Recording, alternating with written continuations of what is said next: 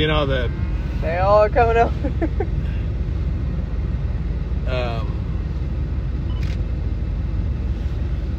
when a calf's trying to suck his mother yeah. and, and she's done with it, the calf will get in front of her, try and hold her up so he can go back and suck. So they're doing that. Thing. So that's what they're doing to the truck.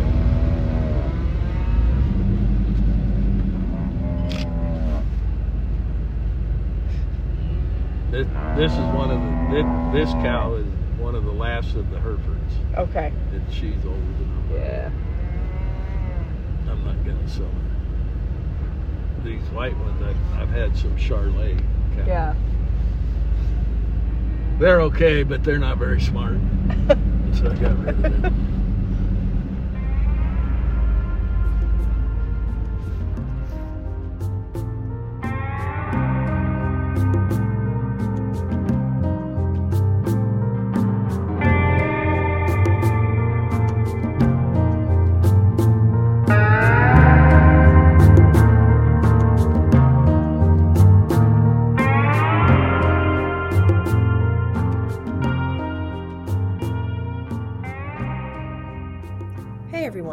Welcome back to Open Range on the River. You just heard the voice of John Ladd explaining some of his cow's behavior to me. In this final episode, we're going to focus on the ranchers in this story. And you might be asking, why dedicate an entire episode to one group in this conflict? Well, my answer picks up right where we left off last episode. While groups like the Center for Biological Diversity believe there is no place for cows on public lands in the arid West, it's pretty unlikely that this will ever become the reality. The BLM will probably always lease out a substantial portion of its lands to ranchers. Over 250 million acres of public lands are leased out for grazing every year. It's one of the most pervasive uses on our public lands. And the ranchers in Cochise County kept telling me that they were one of the best partners the public has for conservation because they're the day to day managers of these public lands. They make a fair point here. The BLM's management decisions in the SPRNCA and environmental groups' outrage over grazing have been covered by media outlets before. Locally in Cochise County, there's a lot of news coverage of the BLM's management decisions. But in all of this coverage, the ranchers' voices are barely present. This is partially due to the fact that these ranchers are pretty private and were skeptical of me when I first started reporting this story. They feel defensive. One of the first things John Ladd told me was he doesn't like talking with journalists because he doesn't want to share his opinion just to see someone else say he's wrong. I learned pretty quickly that they were all speaking with each other about whether or not to speak with me before returning any of my emails or calls. But for whatever reason, they decided that it was worth speaking with me to share their story. So here it is. This episode will be focused on these ranchers, who they are, why they feel defensive, and how they feel about the management of the land and the SPRNCA. When I first started reporting on this, the ranchers I met with presented me with sort of a strange dichotomy. They were opposed to environmentalists and even used this term as a sort of dirty word. But they also saw themselves as conservationists in their own right and wanted to work together to ensure that these lands can be passed down to future generations. So, why are they attacking the environmentalists if they also want to conserve the land? This goes back to the fact that they feel defensive. Ranching is a tough business, and environmental regulations from the government haven't always made life easy for them. The outspoken nature of some of the environmental groups has also put them in a defensive position. The SPRNCA allotment holders feel defensive over their right to graze in the NCA, but the defensive sentiment goes beyond this. More generally, many of them feel like their way of life has fallen under a lot of public scrutiny lately. As part of my reporting, I sat down with John Ladd and one of his close friends, Bill Brake. John is in his 70s, and Bill in his 80s. They've both been ranching in southeastern Arizona for most of their lives. They described to me what they felt like was a change in public sentiment towards ranchers over the course of the years. Bill said that he thinks there was a significant shift a few decades ago when ranchers suddenly went from being on the offensive to being on the defensive. We used to be in an offensive position. When we were a state growing up, we we were uh, we had we have three representatives in the legislature. Fifty six years ago, we probably had half the legislature, we have gone through an offensive position of helping grow the state. I mean, we're the ones that decided to put the highways in, and et cetera. And now we're strictly on a defensive. We are no longer an offensive in- industry. We mm-hmm. are strictly defensive, and that's because of government reg- regulations that really are political and not common sense. Bill thinks that this is partially the rancher's own fault because they haven't been doing a good job at communicating with the public. But he's also worried about the future of the industry because he thinks no one in their right mind would want to go into ranching these days with all of its challenges and the bad rep he thinks it's getting amongst the general public. I don't want to see this place look like Prescott. No. Now that Santa Cruz County is doing a major overlay because so many wineries are moving down here, Mm-hmm. and uh, it it is, uh, and that's good. I'm not arguing that. They're not bothering me, and you know Yeah. how. But where do you stop it? I don't want Sonoita Valley to turn into Prescott Valley or the valley south of us, which is really uh, even a prettier valley because it's a little harder to get to. Mm-hmm. But where do you live? I live in Tucson right now. Do you live in Tucson? In Tucson, Okay. Both Bill and John feel like the shift from an offensive position to a defensive position happened around 50 years ago. They said that it happened around the same time that more environmental regulations went into place and agencies like the BLM became less of a partner and more of a regulator. Yeah, I wanted to ask you. You said that 50 years ago there was no regulating agencies out here. Well, that's not true. There was There were some, but they didn't they were- regulate. Yeah. They were partners. That's probably the way to Yeah. say it. They were our partners. Yeah, I, the, that came up the other day, but the only thing I can remember, is, yeah, you still had to get a permit to drill a well, but that was it. Yeah. Yeah. Well, and you couldn't just go add cattle and take it off. You had to permit. They came in and checked you. and Yeah. you- but we've been doing mm-hmm. that all the time. I get checked less now on that kind of stuff. than- Yeah. Than I mean, that was the basis of what we did. You know, here's your allotment. We want to know how you're going to run it. Yeah. and what your plans are, and we're gonna check on you occasionally to, to make sure you're following the plans what we both agreed we were gonna do. Yeah. Increased environmental regulations seem to be behind a lot of their defensive feelings. When I met up with John on his ranch, he told me that he was only making about 75 cents per pound of beef, and it was costing him $6 a mile to haul his cows these days. It's a tough business. He highlighted the early 2000s as being a time when public sentiment really seemed to turn against cows, and the environmental regulations really got hard to deal with. So anyway, there we made a, a big stride up until early 2000s with uh, promoting and uh, moving forward with the demand, the supply, and the health of everything. And then that's when the environmentalists got a hold, and so now we're reverting back to where they just, you know, cows fart and um, carbon imprint imprint from when you till for a crop. Yeah. And, you know, everybody's jumped through hoops to get around it, but it, it isn't enough, they say. Yeah. And by 2050, you know, no crops, no cattle. Uh, well, you're going to be hungry. So, John said there that everything was going okay until the environmentalists got a hold of things. He's still not a fan of environmentalists. And the outspoken nature of some of the environmentalists is probably at least part of why ranchers like John feel defensive these days. You've all heard clips from my interviews with Robin Silver by this point, so you know he doesn't spare any words when accusing ranchers of lying and cheating. This has to be contributing to the rancher's defensive position on some level. John told me a story about meeting Robin at the gate to his property, and let's just say he's not a fan. Had a deputy that called me and said, "There's a man down here demanding that I let him in," and I said, "Don't do it." And I said, "It's private property." She said, "Well, he's adamant," and I said, "Well, I'm, I'll be there in 20 minutes." And I got down there, and he, he was an asshole. That was him? Yeah. So I, you know, he said, "You you can't keep me out of here." Blah. I, yeah, I can. It's private property. And well, this is federal money. And I said, "I don't care." I said, "This is mine, and stay out." So they left, and then the, it was a woman deputy, and I said, "Who was that?" And she said, "That's Robin Silver." Oh, he, I was ready to Yeah. fight. I said, "Yeah, you, you better understand private property, buddy." Yeah.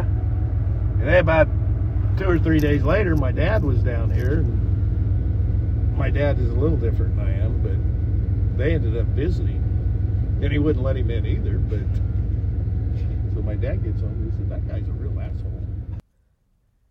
Many of the ranchers also told me that groups like the Center for Biological Diversity are helping give them a bad name. They said that most of the people who donate to groups like the Center and take up these causes automatically see them as the bad guys, but have never even been to the SPRNCA themselves. And this comes back to the dichotomy I talked about in the beginning. Many of these ranchers don't like environmentalists, but they do see themselves as conservationists. Many of them wish the public would see them as partners in conservation rather than the bad guys in the struggle to save the environment. This goes back to their claim that they're the best conservationists because they have to manage the land every single day. Here's Bill Brick talking about why ranchers are the best partner the public has for conservation. I don't want to see this place look like Prescott. No. Now that Santa Cruz County is doing a major overlay because so many wineries are moving down here, Mm-hmm. and uh, it it is, uh, and that's good. I'm not arguing that. They're not bothering me, and you know Yeah. help. But where do you stop it? I don't want Sonoita Valley to turn into Prescott Valley or the valley south of us, which is really uh, even a prettier valley because it's a little harder to get to. Mm-hmm. But where do you live? I live in Tucson right now. Do you live in Tucson? In Tucson, yeah. Okay. Well, you remember Vail? Yeah. Vail used to be a place out there. I graduated the University of Arizona mm-hmm. when there was, they were still, we're growing and somehow or another, we got to get the public to, to consider us an ally and help us manage this thing so our grandkids and great grandkids have a place to come back that they like and we like. And we got to do it together. We got to quit fighting each other. Yeah. Ninety percent of ranchers and farmers are the best environmentalists that we have.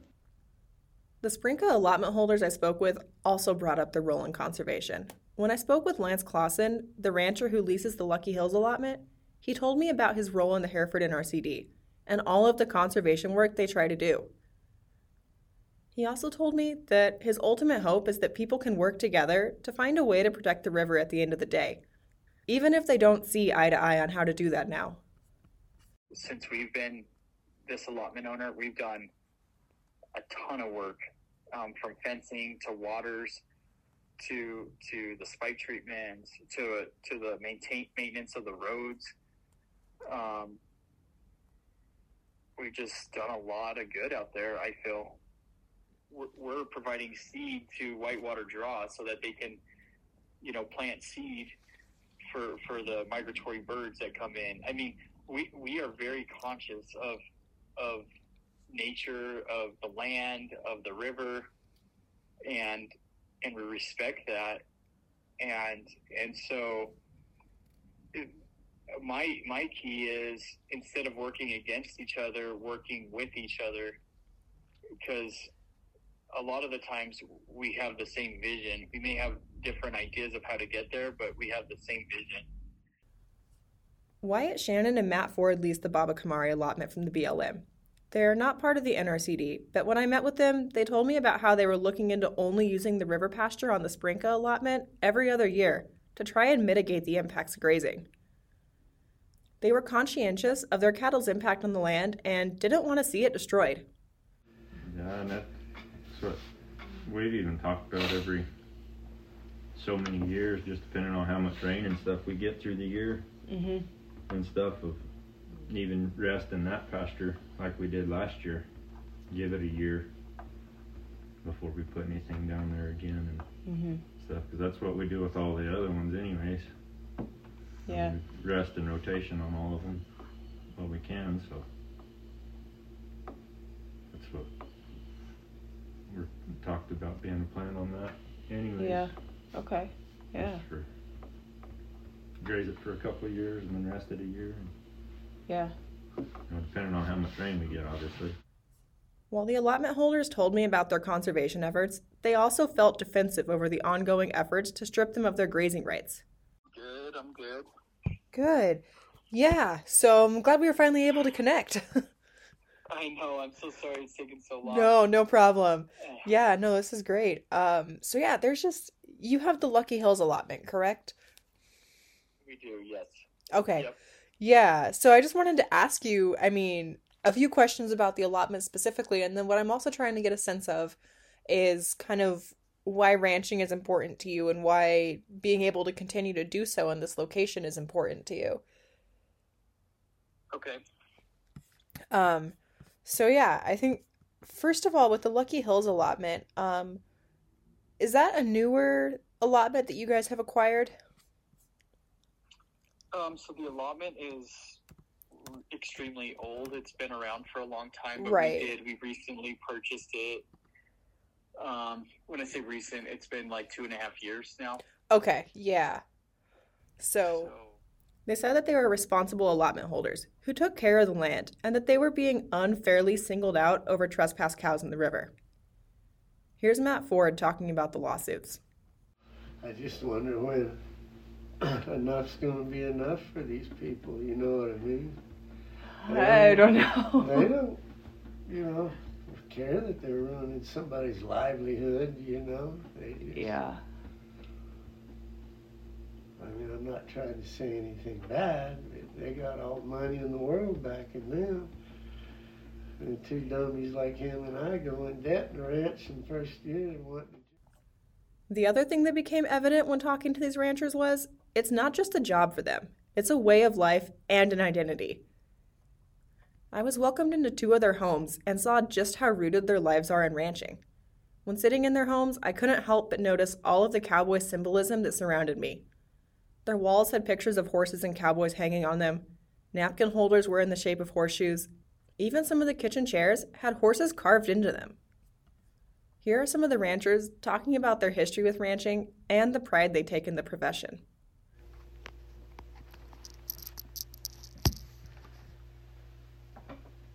So you've been ranching your whole life? Pretty much, yeah. Yeah. Um, both sides of my family, my mom and dad's side, both were um, into ranching. And my mom's family, they uh, settled the Gila Valley over there in Safford. Okay. So Yeah. they've been around there for a long time. My grandpa, he, they had a dairy farm and cattle and horses, and uh, one of her brothers was uh, rode saddle bronc horses and stuff. So Yeah. it's been, and then on my dad's side, my grandpa, he ran ranches. The sands and stuff are probably here too than I do. Um, but I ride along and see what I see and what I know, you know. Yeah. So yeah, have you been ranching your whole life as well? Photos coming in from. Correct. They're not. They're not at Charleston. There's a few, but those are cat. Those aren't even our cattle. Yeah. And so they're. And I don't want to put names out there. I'm not. I don't need to put names. I know whose cattle they are. Um, and so, um, yeah, um, the fact that that these four allotments are being singled out is really, I think it's really unfair. Um, and uh, you know, I think if we all work as a team, we could find some common ground on, uh, you know, conserving the river, protecting it, Another thing that these ranchers took pride in was feeding people. When I drove out to Bill's ranch, he had a sign at the turnoff from the main road that proudly stated, This ranch feeds 1,640 American families. He told me that he hopes this sign can help bring some positive attention to the local ranching community. When I spoke with Lance, he also brought up the fact that he takes pride in feeding people. So, to wrap this all up, the local ranching community is feeling defensive, both in general and over the efforts to strip them of their grazing rights in the SPRNCA. They take a great deal of pride in their way of life, and while they're not always the biggest fans of environmentalists, a lot of them have expressed a desire to work together to preserve the SPRNCA.